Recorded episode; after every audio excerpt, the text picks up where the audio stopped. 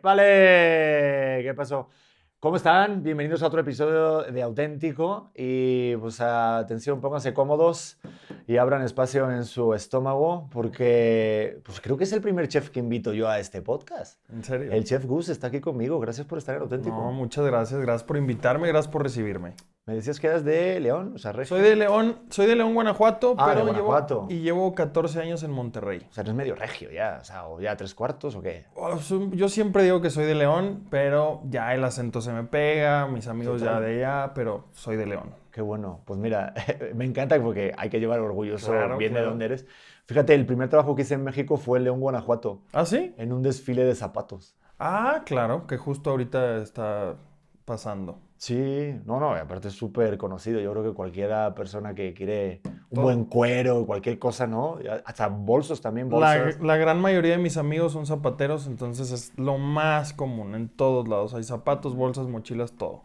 De hecho, también creo, a ver, tú corrígeme porque luego me equivoco, pero también hay una cosa como de rallies que hacen una vez al año. Sí, la WRC. Brutal. En la Sierra de Lobos, en León, Guanajuato, es un gran esfuerzo. Nosotros ya fuimos, pero fui cuando estaba mucho más chico. Yo creo que tenía 15, 14 años. Es un esfuerzo sobremanera porque maneja hasta allá, tu casa de campaña, tu comida, tus cambios. Y los carros pasan a 120, 140 kilómetros por hora. Los ves un segundo y se te acabó el viaje de 3 horas que hiciste y un día de quedarte. Sí, y aparte pueden pasar por el medio de la ciudad, o sea, yo aluciné porque pasan por la catedral y van en chinga. Sí, no, y aparte, deja tú, cuando sales de ahí, la gente se siente piloto de rally, entonces todos andan manejando como si supieran, mis amigos incluidos, y hay una cantidad de choques por todos lados saliendo de ese evento. Ah, no mames, pues yo fui antes de la pandemia, cuando ya empezaba la pandemia. El último evento que viví multitudinario fue ahí en tu tierra, fíjate. Pues sí, la verdad es que es muy bonito. León es bastante bonito. El clima yo creo que es muy similar al de aquí. O sea, está muy agradable. Por ejemplo, Monterrey, que es como puedes salir y en la mañana estás a 8 grados. Durante el día sube a 40 y después llueve y en la noche neva. O sea, es un ridículo el clima de allá. Una semana puede estar toda la semana a 5 grados y la siguiente semana a 42. O sea, sí. Está dificilísimo Monterrey. El otro día fui porque voy todas las semanas, como te platicaba antes, qué calorón, y de repente la semana anterior había un frío por la noche, entonces me fui yo con una chamarra y cágate del calor. Digo, pero qué bueno, ¿no? O sea, si al menos no te aburres. No, sí, no. Por ejemplo, en la cajuela del carro tienes que traer chamarra, traje de baño, traje para, o sea, todo, porque no sabes qué va a pasar durante el día. Puta. O sea, si está... Oye, y estás ahorita como de gira, me decías, porque tú estás ahí... ubicado, tienes ahí tus restaurantes. Así es. Pero estás ahorita viajando por México. Sí, ahorita, bueno, justo vengo regresando de Brasil. Nunca había ido. Padrísimo, increíble. Allá fui a hacer pues unos trabajos de campañas diferentes. Y ahorita aquí en México pues es también como hacer diferentes pues estrategias de campañas, ir pactando cosas para plantear aquí en Ciudad de México. Porque pues la intención es ramificarnos, ¿no? Como estar en todos lados, porque lo acostumbrado para un chef se piensa, ahorita se está acostumbrado es que siempre esté dentro de la cocina, y pues la idea ahorita, hoy en día, necesitas salirte, necesitas hacer relación pública para que tus marcas y tu empresa y todo lo que tengas pues empiece a crecer. Es que yo creo que también en tu gremio revolucionó, obviamente como todo, ¿no? Las redes sociales. Pero ahorita es también muy importante no solamente ser un buen chef, sino también tener, pues, mucha gente que te siga por ser buen chef. O sea, no sé si me estoy explicando, porque yo voy a un restaurante y sé que es bueno, pero claro, ya solamente el boca a boca no sirve, sino que también tengas ese punch digital, ¿no? De viralidad, por decirlo así. O sea, yo lo que considero yo es que ahorita el darle cara a tu producto, llámese, un restaurante muy bueno, el que tú quieras en Monterrey aquí, y el hecho de que el chef pueda salir, que lo conozcan, que le da todavía más fidelidad al lugar. Entonces, el ponerle cara a tu producto, yo lo considero muy valioso. Y ahorita, lo que muchos están haciendo es eso, es salir, darte a conocer, que sepan quién está detrás de la infraestructura de un restaurante o de algunos platillos. Y esto, pues, da confianza. Y aparte, pues, es mucho que salen chefs que tienen, pues, bastante carisma. Entonces, es gente muy agradable. Porque lo que se piensa es que pues, un chef es un militar que no se equivoca. No, o sea, la realidad es otra. O sea, obviamente tenemos un carácter insoportable algunos, y más en cocina, pero en la vida, en el día a día, somos, o sea, bastante agradables, quiero pensar. Es que yo después de ver la película del menú, no sé, claro, yo me lo imagino así y sí puedo creer que hay algo de parecido, o sea, sí algo relacionado con la realidad, porque claro, cuando estás en grandes ligas de chef, pues claro que eres súper específico, súper picky, de que si hay una gotita de no sé qué de jitomate en el plato, la tienes que limpiar y regañas al que esté presentando tu plato, ¿no? Bueno, es que mira, por ejemplo, ahí en el tema de un restaurante, una calidad, por ejemplo, Michelin, siempre me preguntan de si te gustaría. Claro, pues a cualquier chef nos gustaría eso.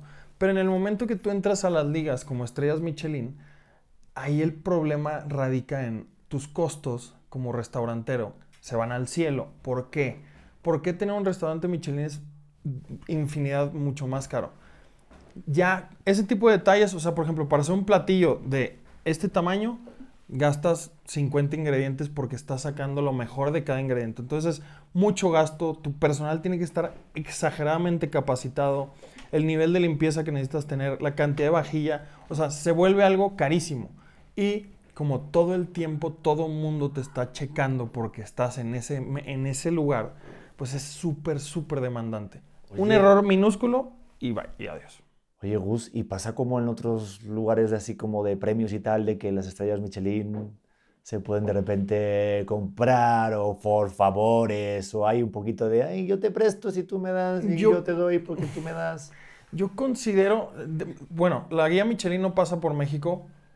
Lo que yo en algún momento había escuchado era que por ese tema en medio amafiado con las cosas como los premios, pues es mucho de yo conozco y yo contacto y yo... como todo en la vida, pero yo considero que gran parte para estar ahí sí necesitas tener un exageradamente buen talento, pero como todo, palancas de, bueno, mándame a tal inspector o vas a invitar a comer sabiendo que vas a recibir una premiación o algo por el estilo. Claro, ponle una buena mesita, que tenga buenas vistas. Y ponle a dos meseros y entonces... Y Michelin se supone que no sabes, pero hay ciertas cosas que te pueden avisar o determinar. O sea, todo se puede. Oye, ¿y en la guía Michelin hay algún Bad Bunny? O sea, hay algún tipo... a ver, ahí te va mi explicación. Sí, o sea, hay un güey que de repente es el top, que dices, o sea, ¿hay algún tipo de cocina que sea comercial, por decirlo así? O sea, que digas, está en los primeros, pero pues, es un tipo de menú comercial. ¿Sabes que le va a gustar a todo el mundo? Sí, el Bad Bunny de la cocina, no sé. Está muy confundido. Pues en la guía Michelin, la verdad es que considero que comercial es muy difícil para estar en la guía Michelin. Son muy elaborados y la lista de los primeros 10, por ejemplo, hay uno en Nueva York que es el Eleven Madison. Son platillos que la preparación de cada platillo es de 3-4 horas, o sea... La verdad no sé si en Michelin, pero en las demás guías que existen hay una infinidad de lugares que, o sea, eso se ve que es, conoces a alguien y estás por eso ahí, o sea, ridículo. A ver, si es un hot dog, o sea, no mames, ¿no? O sea vamos a ver, esos son espaguetis con boloñesa. Sí, no, o sea... Digo que también habrá su arte para hacer esos espaguetis. Totalmente, pero del hecho de no hacer tus pastas a mano, por ejemplo, hay muchas... He visto lugares de hamburguesas en las listas de los mejores o pizzerías de que ni siquiera son, o sea, los dueños que ni siquiera son italianos ni cerca de serlo. Cosas así como que, sí tienes oportunidad, pero pues hay cosas, o sea, te digo, lugares como de sándwiches y cosas así que dices, está muy extraño que esté él con sus 3 restaurantes en esta lista, ¿me explico? Uh-huh. Entonces, sí hay... Y aparte a mí no me gusta porque no está mi mujer en esa lista y hace unos sándwichitos que te mueres. Y está cabrón, no sabes, me salva muchas noches, ¿eh? Me puedo imaginar. Bueno, mayonesa, ¿no? Que aquí se dice mayonesa. Mayonesa, de repente mi familia dice mayonesa, no sé por qué. No, qué raro. Es rarísimo, ¿verdad? Sí. Es muy raro esa familia mía. Oye, me gustaría también como contar un poco tu historia, porque viendo ahorita que eres un chef con varios restaurantes y tal, sí, pero ¿cómo llegas a ser quien eres? O sea, Gus de pequeño... Siempre, no sé, yo por ejemplo jugaba que yo cocinaba. O sea, Yo también, desde pequeñito. ¿Tú también? Pero sí comía. O sea, ahorita te explico mi versión contra tu versión.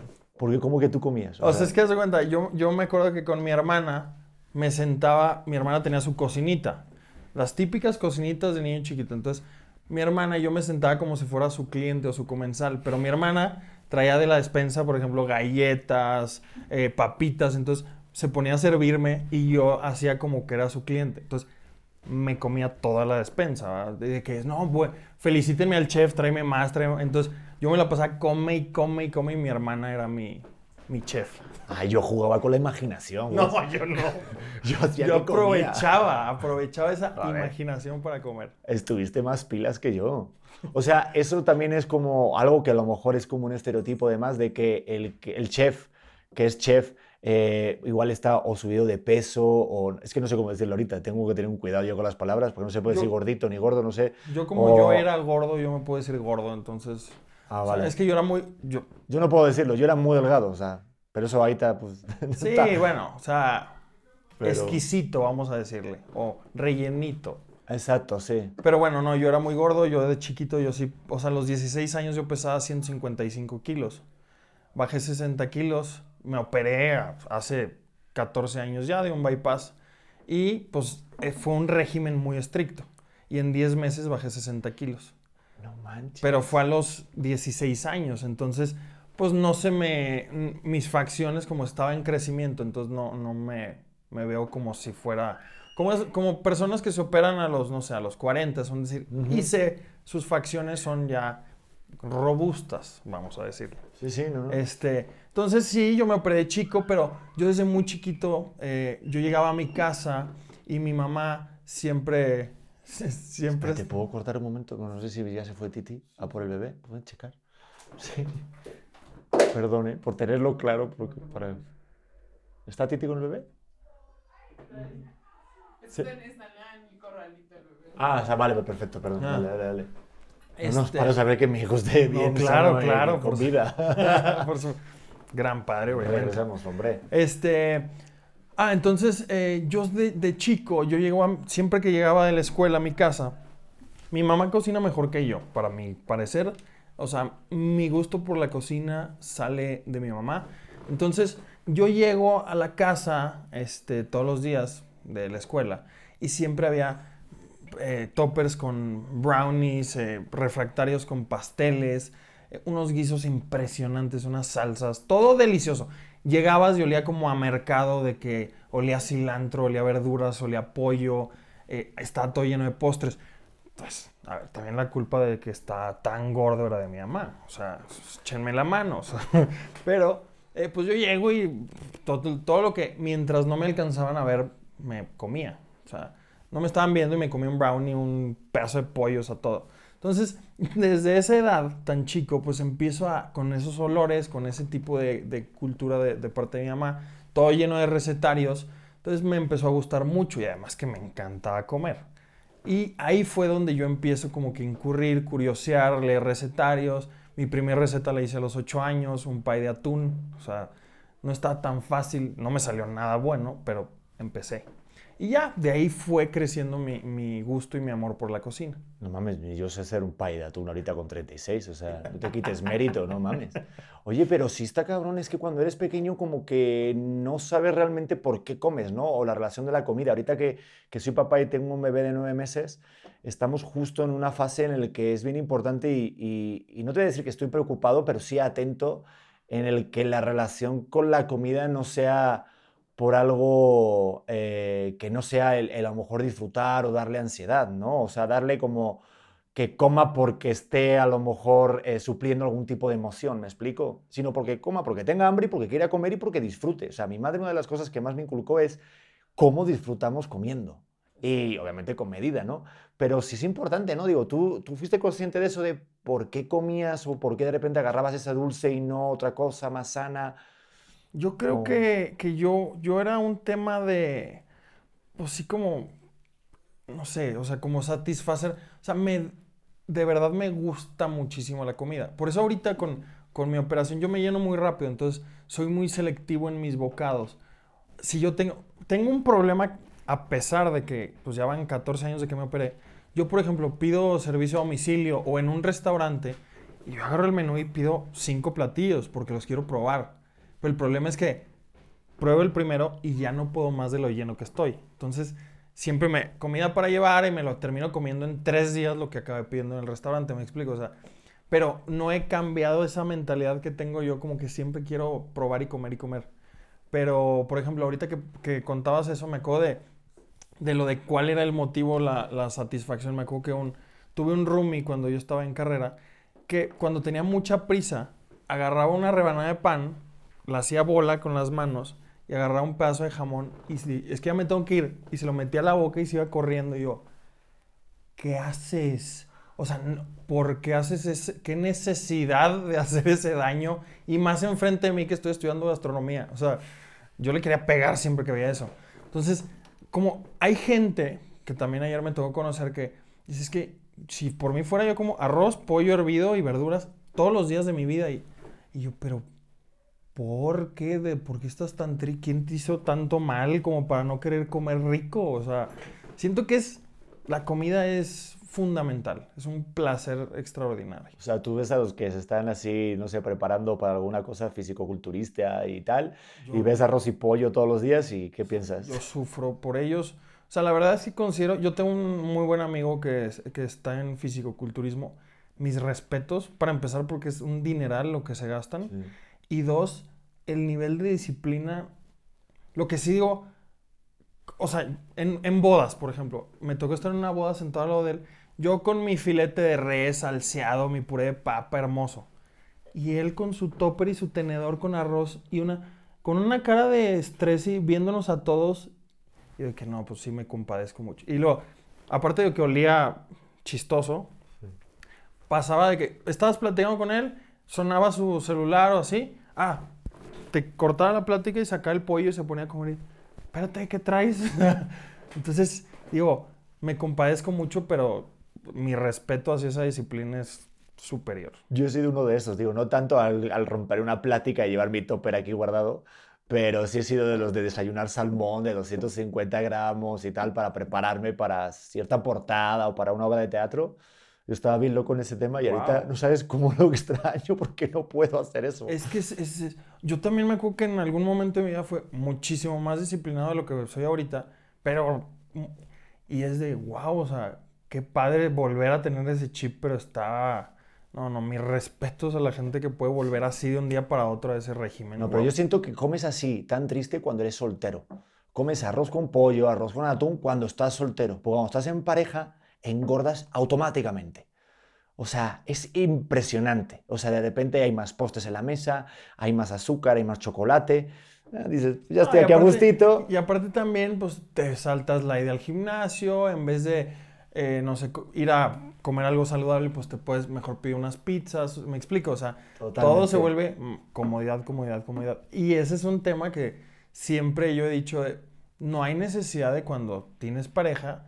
pues dejes de hacer lo que estabas haciendo. Puedes bajarle en ciertas cosas, obvio, pero no, o sea, el ejercicio, el comer bien, el levantarte temprano. O sea, levantarte temprano, por ejemplo, es algo difícil, pero, no sé, la gente que lo acostumbra, que puedas agarrar un poco de sol en la mañana, es hermoso, o sea, se siente padrísimo. Sí, dímelo cuando tengas un bebé de 9 meses. A veces te puedes levantar temprano con el puto sol. No. Pero sí, lo checamos. Gus está cabrón. No. Olvídate. Dices, otro minuto más de la cama. La mayoría de mis amigos ahorita están teniendo hijos y yo es...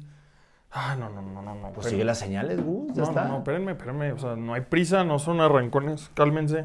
No, hazme caso. Bueno, espérate, ahí te vamos con eso luego al rato. No, eso a su debido tiempo. Tampoco quiero meter presión, porque mira, ya me estoy convirtiendo en la persona que odio, ¿sabes? Sí. Que cuando ves a alguien, están juntos, ¿cuánto tiempo llevan? 5 años, 6, están casados. Entonces, ¿para cuándo el niño? No, te estoy diciendo eso. Sé feliz y come lo que quieras. Exacto. Pasamos de cuando estabas de pequeño y tal. Imagino que la adolescencia, con a lo mejor sobrepeso, ¿Te marcó ese rollo? Porque digo, yo ahí te imaginándote, el niño que está aficionado a la cocina y encima pues igual está más rellenito. Pues igual fue algo complicado esa parte de tu vida, esa etapa. Por ejemplo, en mi adolescencia, pues siempre, o sea, cuando yo estaba chico, Siempre el más alto de mi salón, pues el más grande, el portero. Siempre era portero, pues porque la portería me quedaba aquí, ¿verdad? Pues claro.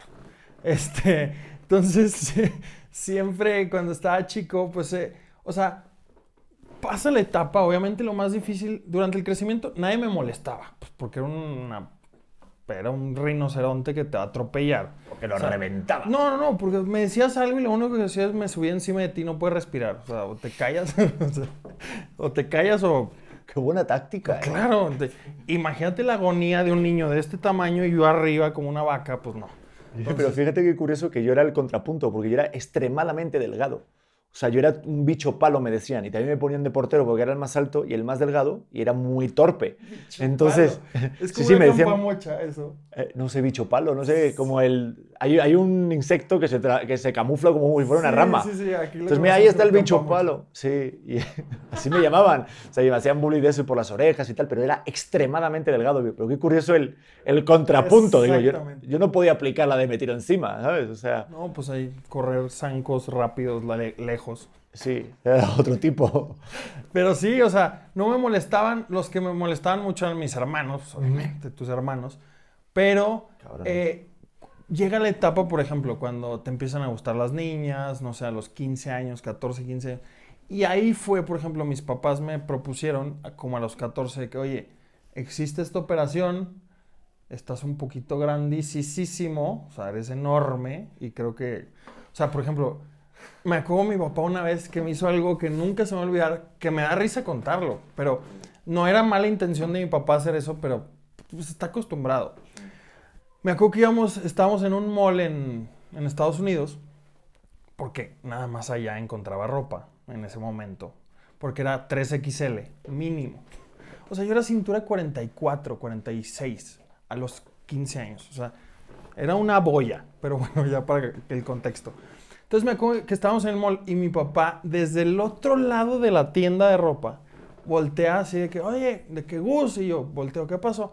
Me dice, estos sí te quedan, y estiro unos pantalones así, y yo, o sea, pero no lo hizo, no lo hacen mala intención, pero me acuerdo que ese tipo de situaciones como que ya te empiezan son recurrentes y te empiezan a afectar.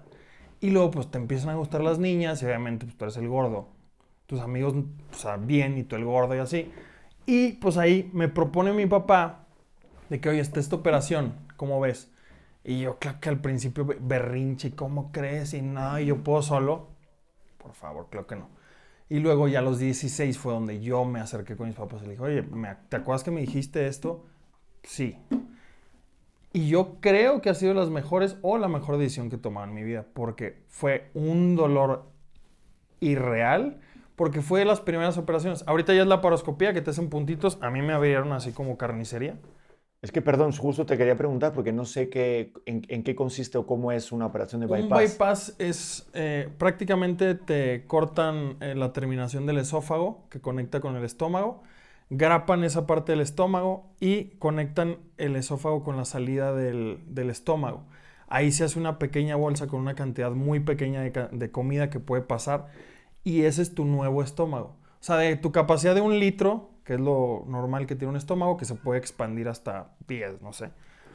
Te lo hacen como de 100 mililitros, haz de cuenta. Entonces, yo cuando me opero, el siguiente día me acuerdo que llega el doctor al cuarto y me dice, ay, ¿cómo estás? Hoy es el día del arrepentimiento. Y yo, queriendo pegarle, pues no me podía mover. Pero me dice, así es y te va a doler y... Eso que no te dije que te iba a doler. Ah, gracias. Te extraño. Pero bueno, 12 días estuve sin comer. O sea, 12 días no podía pasar saliva.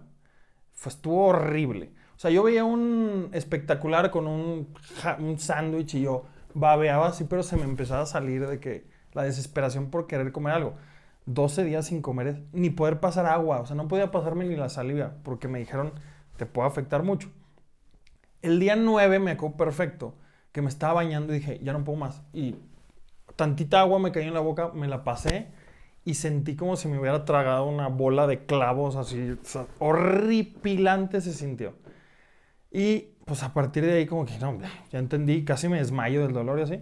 Y luego ya empecé que caldos, que papillas, todo esto así como que muy difícil, pero fue una recuperación súper aparatosa. O sea, el primer mes fueron líquidos, el segundo mes fueron papillas, hasta el cuarto mes pude comer semisólidos y poquito atún. O sea, yo de comerme, por ejemplo, una vez me acuerdo que estaba en una taquería y en la pared había un cuadro con un puerco, un cochino pintado que decía, el rey del taco se comió 52 tacos y si rompes el récord te lo regalamos. Cuando yo termino de leer eso, yo me doy cuenta que yo llevaba 67 tacos.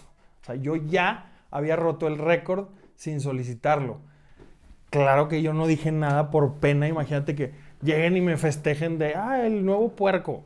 Puerco rey. No, pues no. Entonces, o sea, yo era... Me acuerdo una vez estaba en otra taquería que me senté y las patas de la silla se doblaron hacia afuera y salieron como balas, así. Todos los plásticos para todos lados. Y yo me quedé así como tortuga boca arriba. O sea, son anécdotas que vivirlas no está tan chistoso. Contarlas está muy chistoso.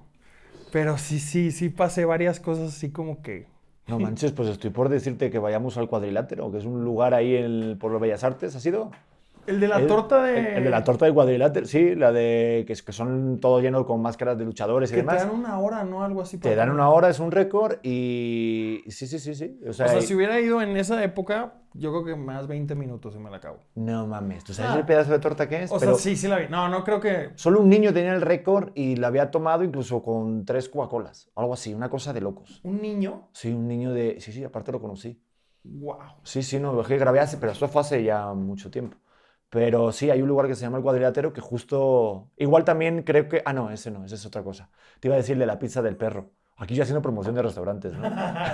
Paguen, cabrones. No, no, pero están buenos los lugares. Ya. Hay un lugar ahí en la Condesa que igual, pero eso es otra cosa, es si te tatúas. No sé si lo has visto. Te tatúas un bulldog, entonces tienes pizza gratis de por vida hasta que te mueras. ¿En serio? Sí. Y ahí conocí a 2 personas que se habían tatuado el bulldog de la marca para tener pizzas. Imagínate tener dates, o sea, puedes invitar a quien quieras de, sí, yo te invito. Y solo enseñas el tatuaje y a la mierda. O sea, te asocias con ese tatuaje, se cuenta. Wow. Total. Qué loco. Sí, es que ahorita ya hay unos tipos de promociones muy extrañas, de que si haces ciertas cosas te dan de por vida. Están muy raros. Sí, no, pero imagino que, wow, yo nunca había escuchado en qué consiste un bypass, porque para ti que tú eras en ese momento futuro chef, ¿no? Porque todavía no eras chef. Sí, no, pero yo ya en ese tiempo ya incurrí, ya me había metido a cursos, ya me interesaba mucho más. Okay, sí, pero no comer, o sea, para ti no comer es como, pues, ¿qué te puedo decir? Para un fisicoculturista no entrenar. Exacto. Para un cantante pues, no irse de fiesta. Ahora, ahí estuvo bien, exacto. Ahí. No sé qué hacen los cantantes, bueno, calentar la voz. No sé, los futbolistas, pues no drogarse, no sé, o sea, son cosas... ¿No? O sea, sí, son cosas que les quitas y no saben qué hacer. Sí, o sea, es parte de su vida. Puro cotorreo. Que luego te sacan y bueno, Pedro en contra. Fuera de contexto. Puta, no madres. Y aparte el tema es todo de las comidas, que ahorita te voy a preguntar, pero sí es todo muy delicado, ¿no? Todo se tiene que hablar. Pero sí, o sea, ahí empezaste a estudiar, ya hacías cursitos, ya querías tú irte por ahí. Ahí fue esa época donde justo, pues es como que la transición donde, porque estuvo muy chistoso, porque yo... Pues desde muy chico, yo siempre... Era el típico niño que se enamoraba de sus maestras, enamoradizo a muerte. Entonces, pues siempre me gustaban muchas niñas y así, todo el tiempo atrás de niñas, pero todo gordo y pensaban que me lo hacía comer o no sé. O sea, todos me veían. Oye, pero ¿cuál te gustaba? ¿Qué maestra? A ver. Me acuerdo de una maestra que se llamaba Miss Mari Carmen. No sé qué, pero me acuerdo. Me acuerdo de una Miss que se llamaba...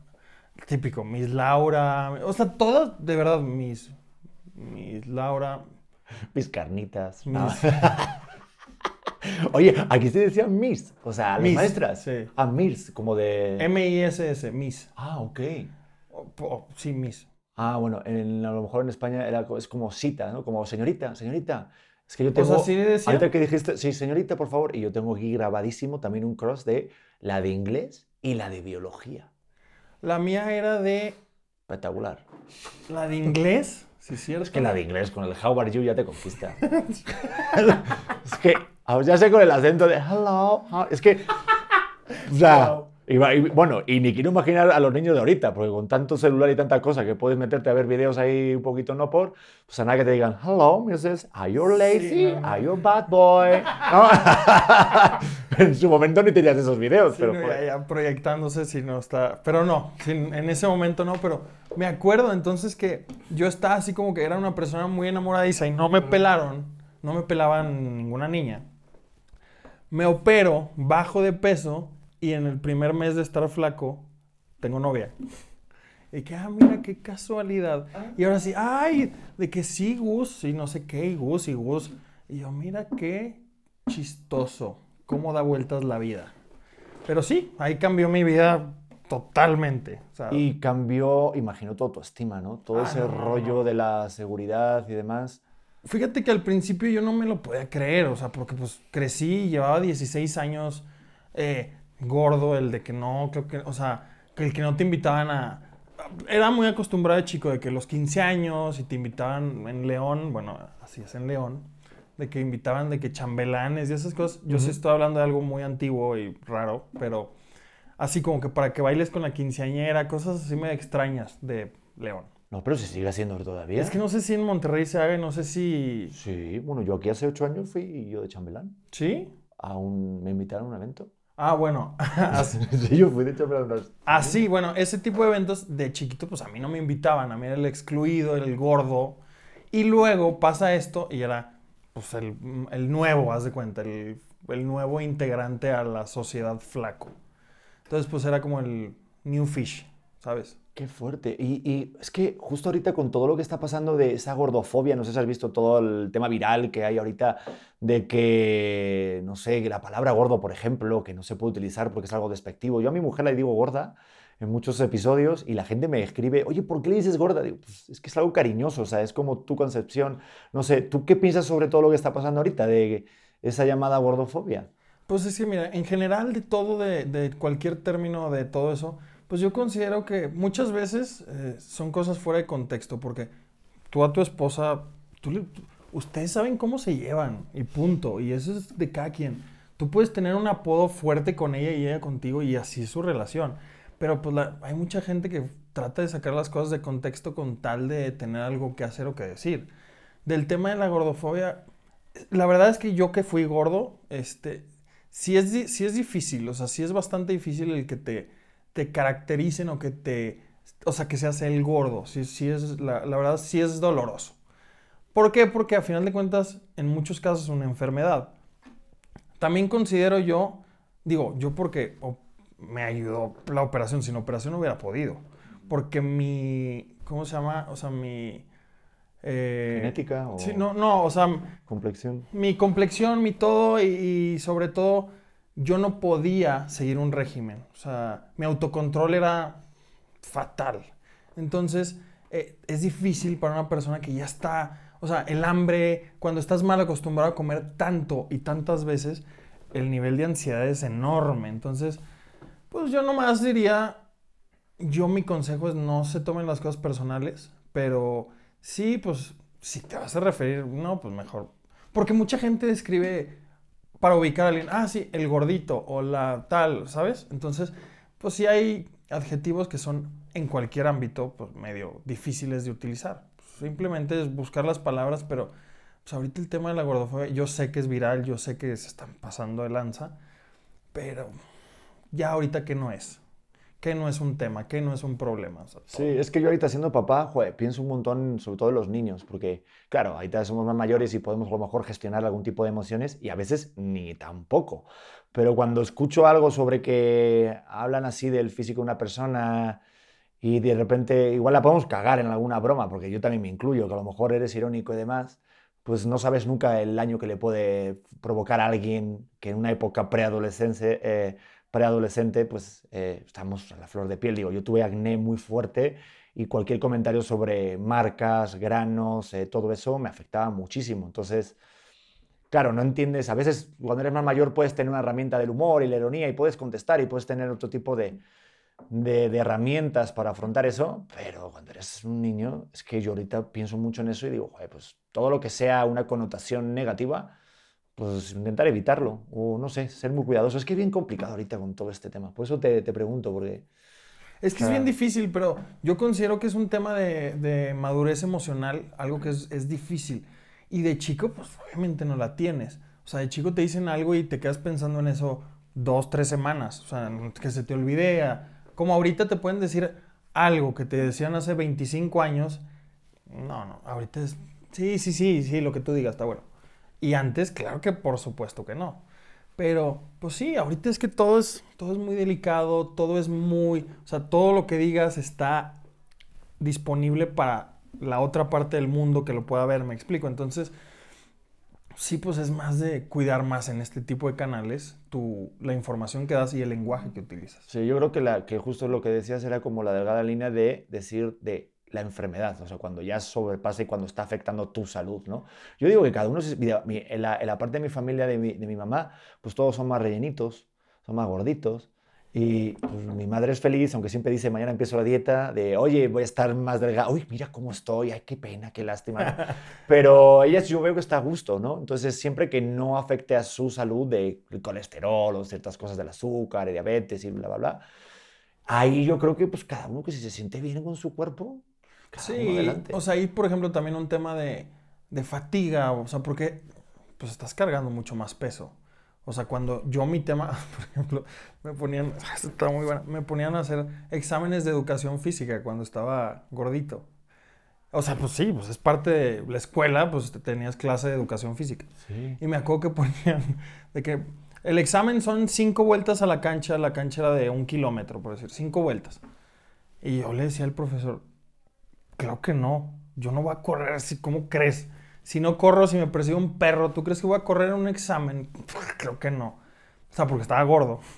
Entonces me decía el profesor de que no, o sea, ya, de que ya tienes que hacer tu examen, tienes que correr. Y yo, no voy a correr, no puedo correr, estoy gordo. Entonces me decía, bueno, corre de aquí, allá y de regreso. Y yo, no me estás entendiendo, no voy a correr, me duele, no. Me dice, bueno, está bien, tu examen es acompañado por la bolsa de los balones aquí al lado. O sea, ese era mi examen. O sea, porque de verdad me cansaba, fatigas, o sea, no podía porque pues estaba cargando 150 kilos a los 15 años, me explico. Entonces también fatiga, enfermedad, la ropa, o sea, es difícil a veces conseguir ropa. Las marcas de aquí, te vas a una marca ahorita de moda y slim, fit, no sé qué, y te la compras L y te entra el brazo, o sea, ni al caso. Y luego la lavan y se hace todavía de este tamaño. O sea, entonces, sí es... Mientras, como dices, mientras no afecte directamente tu salud, tanto física como mental, está bien. O sea, si eres feliz, adelante. Sí, pero mira, lo que acabas de decir, justo creo que muchas cosas, la educación, la ropa, como que siento que el mercado de consumo y la educación, por decir 2 cosas... Siento que justo está como más acoplado para un mundo, para otro tipo de personas que llega hasta determinado peso. Es lo que te venden, claro. Cabrón. O sea, lo que ahorita la información que te están dando, que bueno, a mí... Cada celular ya es lo que te define ahorita, es... Cada celular ya es pues, el universo de cada persona. O sea, lo que está en tu celular es lo que tu mundo es. ¿Por qué? Es lo que te promocionan, es lo que la red social que estás viendo te está haciendo ver. No sé si te ha pasado. Me pasó a mí, me pasa muy seguido. El otro día estaba platicando de que, híjole, siempre he tenido las ganas de aprender a tocar el piano porque me gustan tal canciones y piano. Dicho esto, me meto a Instagram, empiezo Amazon, pianos. Y yo, ¿qué pedo con esto? Y lo que digas, si ahorita dices, quiero unos tenis, te va a salir una publicidad de unos tenis en algo que te metas. Es impresionante. Entonces, ¿qué te está enseñando? Todo lo que estás ahorita viviendo. Por eso, este tipo de canales, mi canal, lo que yo hago, intento que sí consuman lo que yo hago, pero pues yo te estoy dando a consumir recetas, cosas padres. Pero ahorita, pues, este tipo de venta que te hacen, que seas un modelo, que seas millonario, que tengas a la esposa perfecta, que comas en este restaurante, que te vayas de viaje una vez al mes. no es cierto. O sea, sí, eso es para cada quien y cada quien sabe cómo hacerle, ¿me explico? No, y es verdad. Y ahorita estamos como intentando cambiar ese péndulo un poquito, porque si ves fotos de Instagram de hace años, digo, yo he sido de los que, lo voy a reconocer, yo estaba en el dark side. Yo estaba en el dark side total, en la mierda del lado este de que subía fotos así como sin playera y tal, y buscaba citas célebres, ¿no? Entonces ponía Einstein. No, si buscas problemas, los mismos problemas, intentas hacer soluciones diferentes, una mamada así. Y yo encuerado ahí mirando una ventana tomando una taza de café, ¿sabes? O sea, ni al caso. Y ahorita ya se giró todo ese pedo, ya soy otro tipo de persona, es verdad, te lo digo, yo hace nada le dije a mi mujer, yo llevo meses sin entrenar bien ni nada y estoy empezando a querer mi lonja. Que claro, yo desde mi punto de vista estás diciendo, Pedro, no seas mamón, o sea, no seas mamón. Y muchas veces lo van a pensar, pero cada uno tiene su realidad y cada uno vive su pedo, de su cuerpo, de cómo se siente y cómo está. Pero fíjate, ahorita que dijiste lo de la educación física y tal, cómo me cagan los, digo, no tengo nada en contra, pero me caga en cuanto al sistema, la mierda de los ejercicios que nos ponían, de las campanas de Paulot, de su mierda, ¿a ti te tocó eso? Que hacían pling, tenías que correr de un lado, pling, y tenías que correr de otro. Explícame ahorita en mi vida diaria... ¿Cómo te ha servido? ¿Cómo me ha servido esa puta mierda? O sea, eso y la regla de tres... Bueno, la regla de tres sí. No, la regla de tres a mí es mi herramienta más... Pero, por ejemplo... El algoritmo también es importante. Yo estaba platicando de que yo tengo no sé por qué tan grabado la fórmula general. Pregúntame para qué es, no tengo idea. Pero me acuerdo de que menos b más menos raíz cuadrada de b cuadrada menos 4ac sobre 2a. ¿Para qué sirve? No sé, pero nunca se me ha olvidado. ¿Cuántas veces he usado la fórmula general en mi vida? No tengo ni la menor idea para qué sirve, pero me la sé. Entonces, ese tipo de cosas de que he visto memes de que otro día más sin usar el trinomio cuadrado perfecto. No mames, ¿qué memoria tienes? Estás cabrón. Pues... Y los ríos, bueno, la capital es igual si te sirve, ¿no? Para hacer otra cosa. Sí, pero... no. Geografía, obviamente. Historia de... igual y algo. Oye, Gus, perdóname, tengo que hacer una pausa rápidamente. Sí. Digo, ustedes no pueden verlo ni escucharlo, pero es que estoy viendo a la mujer de Gus con el bebé. Yo te digo que la vida son señales. No está del todo mal, ¿eh? O sea... Espérense que traen. Es niñerísima. O sea, vale. Mira, no le gusta nada. Digo. Saludos, ¿todo bien? Genial. Mi vida, ya sabes lo que pasa con nuestro bebé. No, o sea, de repente... Es... No, mi mujer dice una cosa, y es que donde se va mi bebé calienta úteros. Te lo digo, ahí está. Pero sigamos hablando de esto. Okay. Oye, sí, no, está cañón, ¿eh? De repente se van compañeros, de verdad, ¡ay, estamos embarazados! Así nos ha pasado, pero bueno. Estaba hablando de la educación. Y qué curioso, porque estamos hablando de todo eso, de cómo nos enseñan y tal, y de repente en qué momento dices, me voy por la arquitectura. Ah, sí. ¿Qué pasa? Mi papá es de una mentalidad antigua, era de una mentalidad antigua, o sea, como todos los papás de nuestras generaciones. Uh-huh. Entonces, mi papá estaba en contra de que yo estudiara gastronomía, decía, claro que no, en su momento, esa es una carrera de mujeres, tú no puedes estar en una cocina, ¿cómo vas a vivir de eso? Y luego mirar los planetas, ¿para qué? Y tú que no, papá, que eso es astronomía. Sí. ¿Cómo vas a ser doctor? Claro. O sea, y me decía, no, pero me pasaba muchísimo. Estoy estudiando, o sea, en mi carrera. ¿Qué estudias? Gastronomía. Ah, qué difícil eso. ¿Y qué parte del cuerpo es? O sea, ¿qué? Y luego de, igual, gastronomía. O sea, ¿cómo? ¿Tienes un telescopio? No. Es que sí suena algo como aritmomaní, o sea, como algo de... No sé, como algo de cálculos, algo así. Gastronomía. Como... Pues... Suena, digo, no, a ver, que no tiene nada que ver. No, pero... No, pues... O sea, a mí me da risa. Entonces, mi papá decía, no, esa carrera, ¿no? ¿Cómo vas a vivir? Uh-huh. ¿Qué? O sea, imagínate tú de cocinero, bla. Y yo, papá, cada quien, o sea... Y me dijo, no, busca otra carrera porque yo no voy a pagar esa carrera. Así que dije, está bueno. Me puse a investigar y dije, cosas que tengan que ver con crear cosas desde cero. O sea, el diseño me gusta mucho. Entonces dije, me gustaba mucho dibujar. Me gusta. Mis platillos todavía los dibujo antes de hacerlos. Entonces, como que me empiezo a dar ideas. Tengo muchos bocetos donde yo tengo mi platillo en una hoja negra. O sea, tengo hojas negras, un lápiz blanco y ahí me pongo como si fuera un pizarrón. Y voy borrando y voy haciendo, entonces está bien, me entretengo demasiado. Diseño mi propio plato, lo puedo mandar a hacer, cosas así. O sea, haces como si fuera un render de un platillo. Exactamente. Qué puta locura, no lo puedo creer. Y ya, haz de cuenta, yo comparo mi... Ahorita hay programas en el iPad que tú dibujas y el iPad te lo renderiza y luego tomas la foto de tu platillo actual contra... y está padrísimo. Ese es lo siguiente que voy a hacer. Pero, entonces, te digo, yo hacía así mucho mis platillos, y pues es muy divertido, o sea, es muy divertido. Y como me gustaba tanto dibujar, dije, pues también me gustan mucho las casas, me ponía a dibujar casas yo me acuerdo en prepa o en secundaria, y hacía casas y el cuarto y la tele. Obviamente dibujos súper chuscos, ¿verdad? Pero me entretenía mucho. Entonces dije, pues puede ser que arquitectura. Y dije, bueno, pues voy a investigar. En el momento que voy viendo la cantidad de materias físicas, matemáticas, dije, no. O sea, por eso yo como chef, yo siempre he necesitado que mi mano derecha sea un administrador, justo lo que estamos platicando hace rato. Uh-huh. A mí, si me das $500 en esta mano y 200 en esto, y tengo que hacer un movimiento, se me pierde dinero de esta mano a esta mano. O sea, así de mal estoy. Entonces, a mí no me gusta tener que ver con dinero o con números así tanto. Obviamente mis recetas, todo eso, sí. Pero como que siempre he dicho, yo me enfoco en lo que tengo que estar enfocado. Entonces, cuando descubro esto de arquitectura, que tiene que ver tanto con números y reacciones y fórmulas y así, dije, no. Llegué con mi papá y le dije, mira, te la voy a poner muy así, tal cual. O estudio gastronomía o no estudio. Una de dos. O sea, tú escoges. Qué buen hijo, buena táctica. Como la hagas a mi hijo, te vas a acabar. No, pues yo, cállate. Yo quiero pensar que no pasó, pero... Cállate. Digo, ahorita ya soy chef, entonces creo que todo fue por buen camino en ese momento. Claro, sí. Pero sí, me dijo, órale, está bien, dale. Y ahorita de verdad no conozco, o sea, mi mamá también, pero...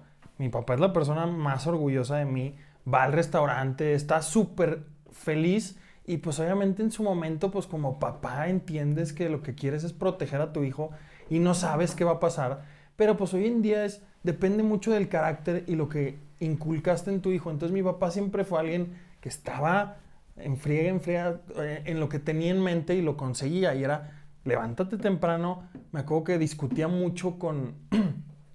Mi papá era una persona que se iba al Palacio Nacional a hacérsele de pedo al alcalde. Así de que, a ver, no sé qué, así. Uh-huh. Y conseguía las cosas siempre. En los torneos de la escuela, era el papá que siempre está ahí. O sea, me explico, siempre fue muy dedicado, muy eufórico. Entonces eso lo inculcó mucho en mí. Entonces yo siempre, o sea, lo que intento transmitir es que independientemente en la carrera que yo creo que yo me he dedicado o cualquier persona se llegue a dedicar, depende mucho de ti. La vas a hacer si le metes el corazón que es necesario en cualquier rubro. Si decides estudiar lo que quieras o no estudiar, depende de ti. O sea, yo podría estudiar, no sé, economía y meterme a la bolsa y que me vaya de la super fregada. Porque eso no garantiza que yo sea feliz. Cuando estás haciendo algo que te hace feliz, te va a ir bien, o sea, eventualmente te va a ir bien si sigues ahí. Sí, lo que pasa es que a veces nos equivocamos por el hecho de tener un trabajo fijo y saber que, también como papá, digo, ahorita yo entiendo esa parte, porque también te inculcan algo que te va a dar seguridad para que no te falte de nada. Y a veces ahí... Esa seguridad es más peligrosa. Sí. Totalmente. Pero también está bien que te hayan puesto en un intermedio así que, oye, ¿realmente quieres hacer esto? Ok. Y también ver como padre que realmente no es un capricho, sino es una pasión. Sí, claro. Porque es cierto eso de que dicen que cuando cocinas con amor se nota. O sea, depende de la emoción que tú traigas, el plato sabe diferente. Totalmente. Digo, no creas, porque hay muchos dichos de que, o sea, si está enojada, si está de malas, no es como que, sabe a enojado. No. Pero sí cambia mucho. ¿Por qué? Porque cuando estás cocinando, por ejemplo, si yo le voy a cocinar a X... a una persona, quien sea, pues sí cocino, pero si por ejemplo le voy a cocinar a mi mamá, a la novia, pues estoy probando cada cosa y que esté perfecto para que sepa qué es lo que sé hacer y lo que quieres presentarle, ¿me explico? O sea, en el restaurante pues es más técnico, ya lo chequé antes y ya no necesito volver a checar. Si se lo voy a cocinar a alguien que me importa, todo, prefiero volver a empezar y dárselo como... O sea, en ese segundo como yo quiero que lo pruebes. Uh-huh, sí. Entonces, sí tiene mucho que ver en todo. O sea, imagínate, no sé, si cantaras, como dices ahorita, la profesión de los cantantes, que es ir al antro, ¿verdad? Irse de fiesta. Nada. Si pues te imaginas cantándole a alguien, a un público de... o cantarle a tu novia cuando acaba de ser tu novia. Me explico, o sea, el nivel de pasión que le pones a algo. Yo siempre trato de decirle a mis cocineros que todos los platillos que salen de mi restaurante, dije, imagínense que ese platillo que estás sirviendo, en la mesa que va, es la mesa de tu familia que vino a probar qué es lo que sabes hacer. Entonces, métele esas ganas. ¿Me explico? Wow, y es que sí se nota, ¿eh? Porque cuando vas a una fondita y tal, y es comida casera, igual yo soy muy fan del flan, por ejemplo, y siempre pregunto si es casero. Y sí se nota, digo, si... Qué rico un flan. ¡Ota! Un flan casero hecho por mi madre, mi abuela o mi tía. Es una auténtica mamada. Dices, que disfrute porque se ve la textura totalmente diferente. Sí, qué rico. Pero qué importante también a la hora de la pareja. Yo recuerdo que cuando conquisté a mi mujer en su momento, le hice una tortilla española maravillosa. Ella me hizo un crème brûlée, que desde entonces no me lo volví a hacer. Pasa. Pero funcionó, porque mira dónde estoy. Mira. Anillo, un bebé, que te cuento, mi hermano. El crème brûlée mereció la pena. Wow. Pero dices, eso sí con... O sea, y también el hecho... Wow, esto te lo juro, ¿eh? Y sí lo he pensado mucho, o sea, muchas veces. El deseo que te surge de querer cocinar a alguien. Claro, por supuesto. Y creo que en cualquier materia, tú quieres demostrarle a la persona que quieres qué es lo que sabes hacer y por qué estás donde estás. Entonces, por ejemplo, yo en cocina, a mí, pues esa herramienta me ha servido mucho. Lo de cocinarle a alguien. ¿Cuántas te habrás ligado cocinando? No, ninguno.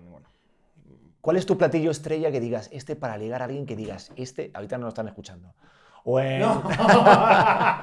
Seguramente no. No, pero es que luego hay gente que está aquí soltera. O, ¿cuál es el platillo que tú recomendarías si de repente quieres conquistar a alguien en un date para que vengan a cenar a la casa? Yo tengo varios. Bueno, me han echado. Pero bueno, tengo, por ejemplo, uno que es de mis platillos favoritos en general. Lo serví en el 14 de febrero, en el Día del Amor y la Amistad. Es una carne, es un short rib que lo cocino en vino tinto y cebollín. O sea, puro cebollín, vino tinto, y se cocina a 110 grados, 8 horas más o menos. Entonces, sale una como barbacoa extraordinaria. Y después con ese jugo hago una salsa, la espeso, la sazono, todo. Y luego pongo unas papas en mantequilla, entonces pongo las papas, la costilla así en forma de bloquecito, bañado con la salsa en la parte de arriba y un puré. Estoy babeando. O sea, no, yo me estoy excitando. O sea, estoy por quitarme la ropa. Estoy ya en el cigarro, güey. Yo ya estoy en el cigarro. O sea, en lo de la salsa ya me conquistaste. No mames, si yo que hago unos espaguetis o una torta española y ya me creo como, no mames, ya estoy aquí. No mames. Y luego ya le pongo un puré de papa, pero el puré de papa lo infusiono con vainilla. Entonces, la combinación de la carne con la salsa, con la papa, con la vainilla, es ridículo el sabor. Entonces, ese es uno de los platillos más cañones que sé hacer y que ha funcionado bastante bien. Y yo pensaba que por poner fresas con nata ya a lo mejor era afrodisíaco. Y eso ya empezaba, o poner camarón, que dicen. No, eso es verdad, que hay comida que es afrodisíaca. ¿Eso es cierto o es una leyenda? Híjole, desconozco. He escuchado, por ejemplo, de los ostiones, pero pues no es como que pues vayas a comprar una teoría en un restaurante o está muy raro, ¿no? Yo creo que tiene que ver con el mood y pues los ostiones que vayan con un vino, no sé. Pero así como que de repente comas un chorro de ostiones y no te puedas parar porque algo está raro. Estaría medio complicado. Exacto. Como cuando te pasa en la alberca, ¿no? Algo así. Espérate un momento, ahorita salgo. No. Ahorita, espérame. En media hora. Shh, a ver, el hambre en África. Te pones a pensar en deudas. Exacto. No, es que está bien curioso todo el arte de la comida. A mí me encanta cocinar, te lo tengo que decir. Soy súper fan de la cocina. Ahorita no estoy cocinando tanto por tiempo y demás, pero a mí me ha servido mucho como terapia. O sea, obviamente por salud y por sentirme yo mucho mejor, porque yo soy de las personas que pienso que somos lo que comemos. Totalmente. Dice mucho de tu estado emocional en el que estás. Y yo he tenido etapas en los que, sobre todo ahorita, en estos últimos meses, en los que he pecado mucho de dulce y de repente comer y sí saciarme. Soy de los de, tengo hambre y algo me gusta, voy a comer un poco más para llenarme más. Y luego estoy con el... y ya tengo tirada de Alcacel y de Picot, ¿no? Ya. Pero sí soy muy fan de la comida. De hecho, te estaba platicando porque algo que me ahorita... ¿Qué pasa? Porque ahorita... No sé si vamos bien cronológicamente, tú corrígeme si algo me salto, pero el mundo luego de la tele. ¿En qué momento te llega a ti Porque yo he convivido mucho con chef en programas de televisión. Ajá. Y siento que es un mundo aparte, porque no es un, o sea, un chef que estás en tu restaurante igual no es el mismo que está en la tele, y también entran otros factores como sí. puede ser el ser un personaje, el de repente ser más divertido, o sea, no sé, ¿tú cómo lo viviste? Porque sé que llegó en algún momento en tu vida este mundo de la tele. Sí, híjole, yo considero, bueno, eso es qué chistoso, porque eso, yo considero que soy una persona con carisma, entonces creo que funciona bien en la televisión que tengas carisma, porque... un chef, pues, si tienes la imagen de un chef, un militar, un regañando y así. Entonces, es difícil empatar esas dos cosas porque, claro que una cocina con una cocina de la tele, o sea, es que no es necesario ni que diga que no tiene nada que ver. Uh-huh. Y claro que estás cocinando y jaja, y le ponemos y no sé qué, y tienes 6 minutos para terminar algo y ya traes cosas hechas y es complicado. Yo cuando incurro en la tele yo estaba como chef de un hotel. O sea, un hotel es lo más difícil en lo que he trabajado. ¿El hábitat cuál era? El hábitat, sí. No, o sea, me cansé nomás de pensar. O sea, estás a cargo de todo el tiempo estás... O sea, todas las semanas yo pensaba o si me iban a correr o si yo iba a renunciar durante 2 años. O sea, así de tenso era el ambiente. No laboral, sino la presión. ¿Por qué? Porque... pues tú piensas, un hotel, es hotel boutique, son 39 habitaciones, pues, ¿cuál es el problema? Uh-huh. Peor porque el buffet es hecho con la mano, los platillos son con demasiado diseño, el room service tiene diseño, amenidades para, cuando llegan artistas, porque pues ahí llegaban artistas, no, la pesadilla y era, oye, llega, por decir, una vez me tocó recibir a A$AP Rocky, un rapero.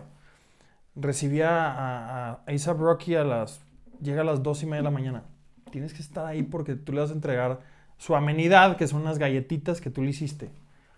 Entonces ahí estoy, 2:45 de la mañana y no ha llegado. Y los cocineros, por si quiere pedir algo de room service, súper demandante. Y el día siguiente, oye, va a desayunar a las 7 de la mañana. Entonces te fuiste a las 4, báñate, regrésate, porque le vas a hacer desayunar. Y a veces, no, que no va a desayunar. Ah, no puede ser. O sea, y así era todo el tiempo. Pero a ver, tenías que estar tú presente, o sea, no puedes delegar, no podías tener como un equipo de... Sí, pero ¿y si algo sale mal? Esa era la presión. O sea... siempre tienes eso como chef, ¿no? De que igual no está el plato como tú hubieras querido. No, y aparte, todos los directores, los dueños de la... saben quién está ahí.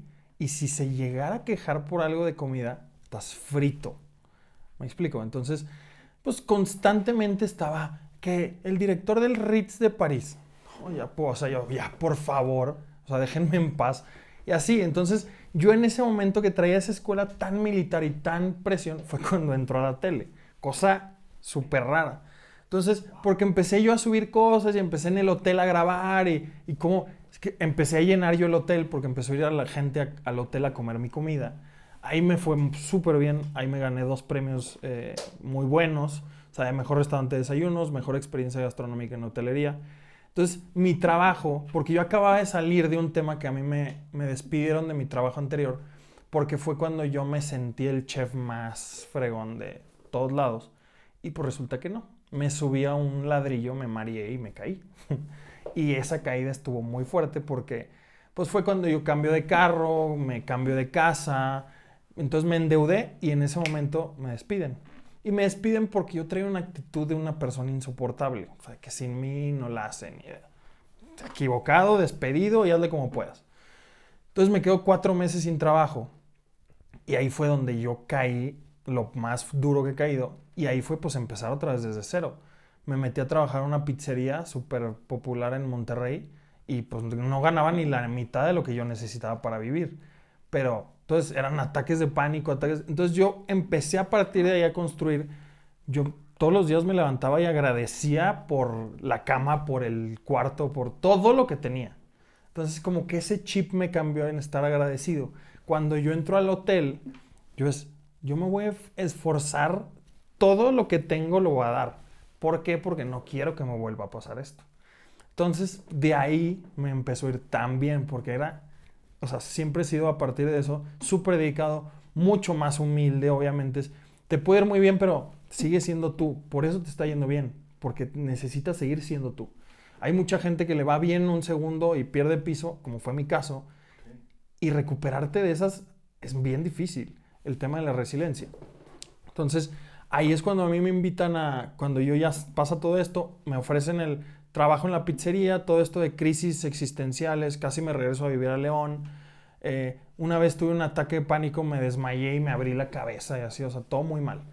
Me ofrecen cuando yo estoy en la pizzería el trabajo en el hotel, en el Hábitat, y yo, por supuesto, o sea, por supuesto. Y al mismo tiempo me habían ofrecido un trabajo en Oaxaca, en un restaurante de los Danzantes, hermoso el lugar, y dije, las dos oportunidades están increíbles, pero yo ya vivo en Monterrey y los Danzantes, o sea, está complicado. Hay uno ahorita en Coyoacán, los Danzantes. Sí. Es magia ese lugar. Sí. Entonces, yo fui a Oaxaca para conocer a los dueños, conocer el concepto, conocer lo que me estaban ofreciendo. Y la gente me trató muy bien, me metí a la cocina, aprendí demasiado. Y regreso a Monterrey, me meto al hotel y mucho de mis platillos tenían que ver con lo que aprendí nada más en ese viaje. Y de ahí gané los premios que gané. Wow. Y estando en el hotel, que te digo que ya empiezo a grabar, empiezo a documentar todo, me ve un productor. Me dice, oye, ¿qué opinas si te invitamos al programa? Mira, es este. Me lo mandan y lo veo y digo, ¿por qué habría de negar algo? O sea, en realidad. Dije, claro, va, me la aviento. Voy al programa, me da... Como que me invitaron a ver uno, lo veo y digo, mañana puedes. Yo, va, ¿cómo le hago? Claro que yo en mi cabeza dije, pues voy a hacer algo. Y me hice unos benedictinos, cuero yo. O sea, benedictinos en un programa en vivo. Y me dijeron, todos, ¿es en serio que vas a hacer unos benedictinos? O sea, y si no te sale, y yo, por favor. O sea, a eso me dedico. Yo no sé. Y eso siempre es estar seguro de lo que sabes hacer. Si entras con seguridad, te va a ir bien. O sea, siempre. Entonces, empiezo el programa, todos con unos nervios, porque es que si no sale, ¿qué vas a hacer? Cállate, o sea, no te apures. Pongo el programa, todo esto, todo, 4 minutos, o sea, pongo el huevo, sigo así, asada, jaja, no sé qué. Yo nervioso porque ya entendí estando enfrente de 6 cámaras, luces, que nada más me están esperando que yo termine el platillo. Lo hago, sale el huevo perfecto, la salsa perfecta, no sé qué. Y yo así como que, sí, todo nervioso porque era mi primer programa. Y me dicen, perfecto, chef, no sé qué, momento de baile. Y yo, ¿cómo crees? ¿De qué estás hablando? Y empieza una canción y yo volteo y me pongo a imitarlo. Y dije, no. Eso fue peor que los Benedicti, que lo que quieras. ¿Qué te pusieron a bailar la taza? No me acuerdo, creo que la de Vuela, Abuela, una cosa así, yo que, no sé, o sea. Entonces, eso fue lo difícil, de que me habían puesto a bailar y yo, ¿cómo creen? A partir de ese momento, segundo programa, más tranquilo, hasta que ya yo haciendo chistes y yo poniendo pasos de baile y así, o sea. Es que, claro, el rollo de la tele es muy diferente porque ya el chef se vuelve un personaje dentro de la familia, dentro del programa específico. Ya eres parte de... Entonces, eso estuvo padrísimo, la gente padrísima conocí. Me tocó, de hecho, una vez que cociné y estaba llegando, no sé qué. Yo en el set y de repente llegaba Wisin y Yandel. Y luego una vez llegó Cristiano Dalio. Qué loco el tipo de acercamiento que puedes llegar en esos lugares. Y sí está padre, y pues ahí empecé y se me hizo, o sea, se me dio. Y ya ahí fue donde desarrollé mucho más la interacción con la cámara. Porque... también yo siempre, así como tú dijiste, yo me convertí en lo que juré destruir. Yo sí me convertí. Que es, pues al final de cuentas, un creador de contenido. De que cómo le pueden hablar a la cámara. Por favor. O sea. No, y yo he visto tus Reels y tus TikToks. Y pues en TikTok creo que tienes 1.2 millones. O sea, está bastante bien y son clipsitos en los que ahorita sí se premia mucho el verlo. O sea, es como... automatizar rápidamente una receta que a lo mejor puedes tardar mucho tiempo en un video de un minuto o incluso menos, ¿no? 55. Ayer también lo platiqué. O sea, imagínate de que las recetas... O sea, me dicen, es que tus recetas no me van a salir. No todas. O sea, hay bastantes que están muy fáciles, que sí, pero hay algunas. Por ejemplo, hice en un TikTok cómo hacer un mole. Me tardé 9 horas en hacer el mole. y el video dura 55 segundos. O sea, no hay manera de poder... O sea, eso nomás era como potencializar un mole, todo esto. Pero aún así son cosas muy tardadas. Trato de que todos mis videos sean recetas de 10 ingredientes, 8 ingredientes para que los puedan hacer. Uh-huh. Y de ahí también lo que yo hago es te enseño a que se vea bonito. Que eso es lo más importante. Sí, pues de la vista nace la mano. ¿Y cuál es tu video más viral? Que digas, este fue el que más pegó, claro, o sea, ¿qué receta fue la que más pegó? Ahorita, la que más tengo, creo que tiene 19 millones, es una salsa de serrano con limón. Son 4 ingredientes, bueno, 5. Es chile serrano, limón, sal, pimienta. Se acabó. O sea, yo en el video, claro que le puse... consomé de pollo, me llovió. Pero a fin de cuentas, a ver, las familias mexicanas que no consuman consomé de pollo, está bien, lo puedo hacer un fondo de pollo, clarificar un agua, rostizar las verduras. No tengo 4 horas para, me explico. Entonces, esa receta, como es tan sencilla y en Monterrey se acostumbra tanto, por ejemplo, las carnes asadas, uh-huh, ha sido un exitazo porque la receta es pones 20 chiles, 20 limones, una cucharada de sal, media de pimienta. Se acabó la receta. Pones los chiles, licuadora, lo que te dije, y ahí está tu salsa.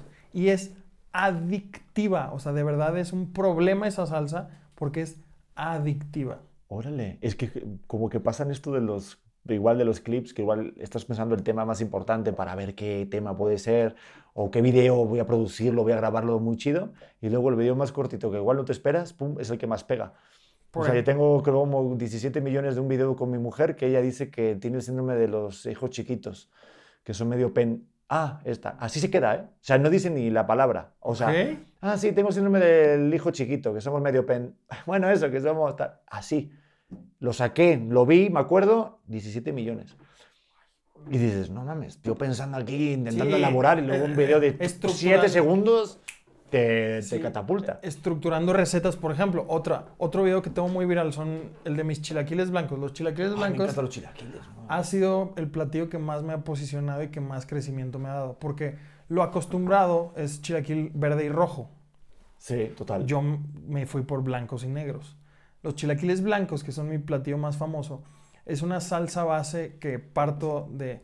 O sea, corto cebolla, ajo y chile habanero. Lo sofrío en mantequilla... Agrego leche, la leche se infusiona con el sabor del habanero, el ajo, la mantequilla, todo esto. Y después cuelo, entonces yo ya tengo la leche con sabor. Esa leche yo la espeso con crema, mantequilla, hago como una bechamel.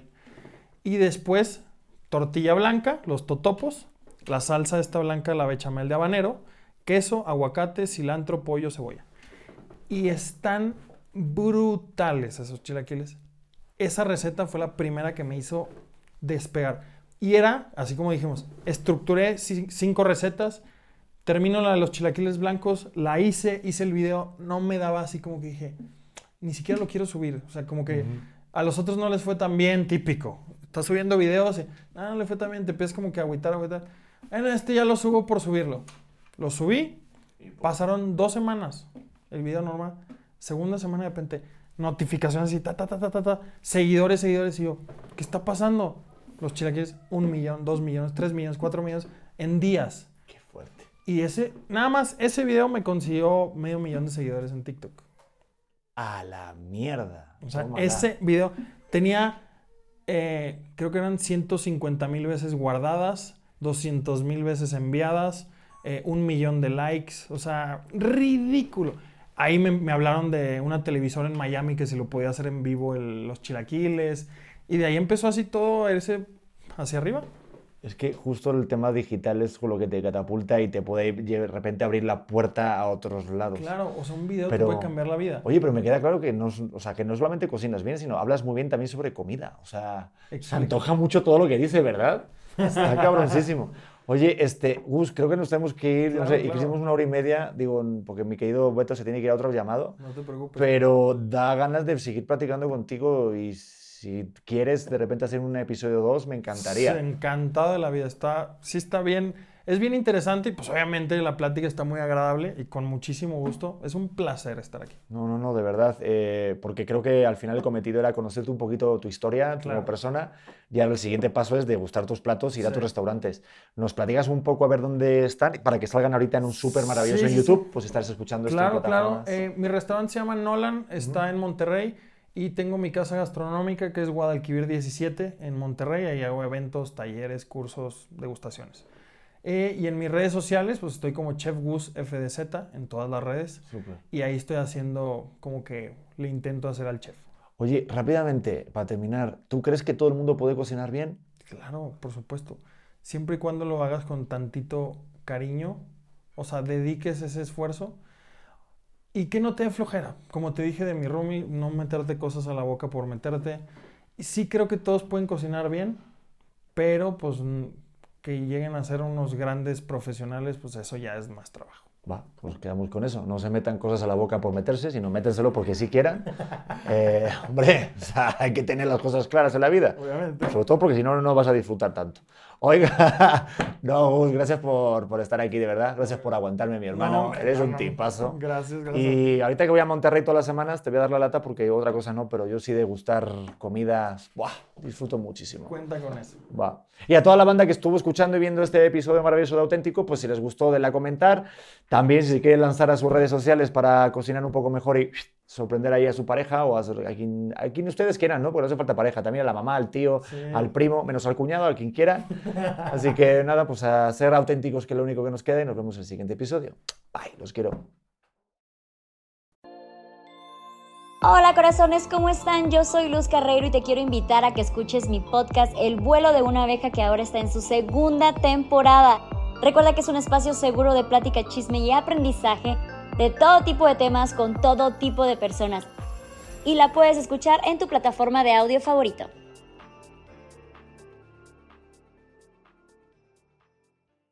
¿Estás listo para convertir tus mejores ideas en un negocio en línea exitoso? Te presentamos Shopify. Tal vez no lo sabías, pero nuestro podcast More Than Mamis es un negocio y lo empezamos, por supuesto, para desahogarnos y hablar sobre la maternidad, no para convertirnos en expertas de ventas y del e-commerce. Así que sí, necesitábamos ayuda para vender nuestro merch y poner en marcha nuestra tienda. ¿Y cómo suena con Shopify? Llegó otra venta. Shopify es la plataforma de comercio que está revolucionando millones de negocios en todo el mundo. Ya seas un emprendedor desde tu casa o desde donde sea, Shopify es la única herramienta que necesitas para iniciar, administrar y hacer crecer tu negocio sin dificultades. Con Shopify puedo gestionar pedidos, envíos y pagos desde cualquier lugar, brindándote toda la información y estadísticas de tus ventas al detalle. Regístrate para un periodo de prueba con tan solo $1 al mes en shopify.com/sonoro, todo en minúsculas. Ve a shopify.com/sonoro para llevar tu negocio al siguiente nivel. Shopify.com/sonoro. With the Lucky Land Slots, you can get lucky just about anywhere. This is your captain speaking. We've got clear runway and the weather's fine, but we're just going to circle up here a while and get lucky. No, nothing like that. It's just these cash prizes add up quick. So I suggest you sit back, keep your tray table upright, and start getting lucky. Play for free at LuckyLandSlots.com. Are you feeling lucky? No purchase necessary. Void where prohibited by law. 18+ terms and conditions apply. See website for details.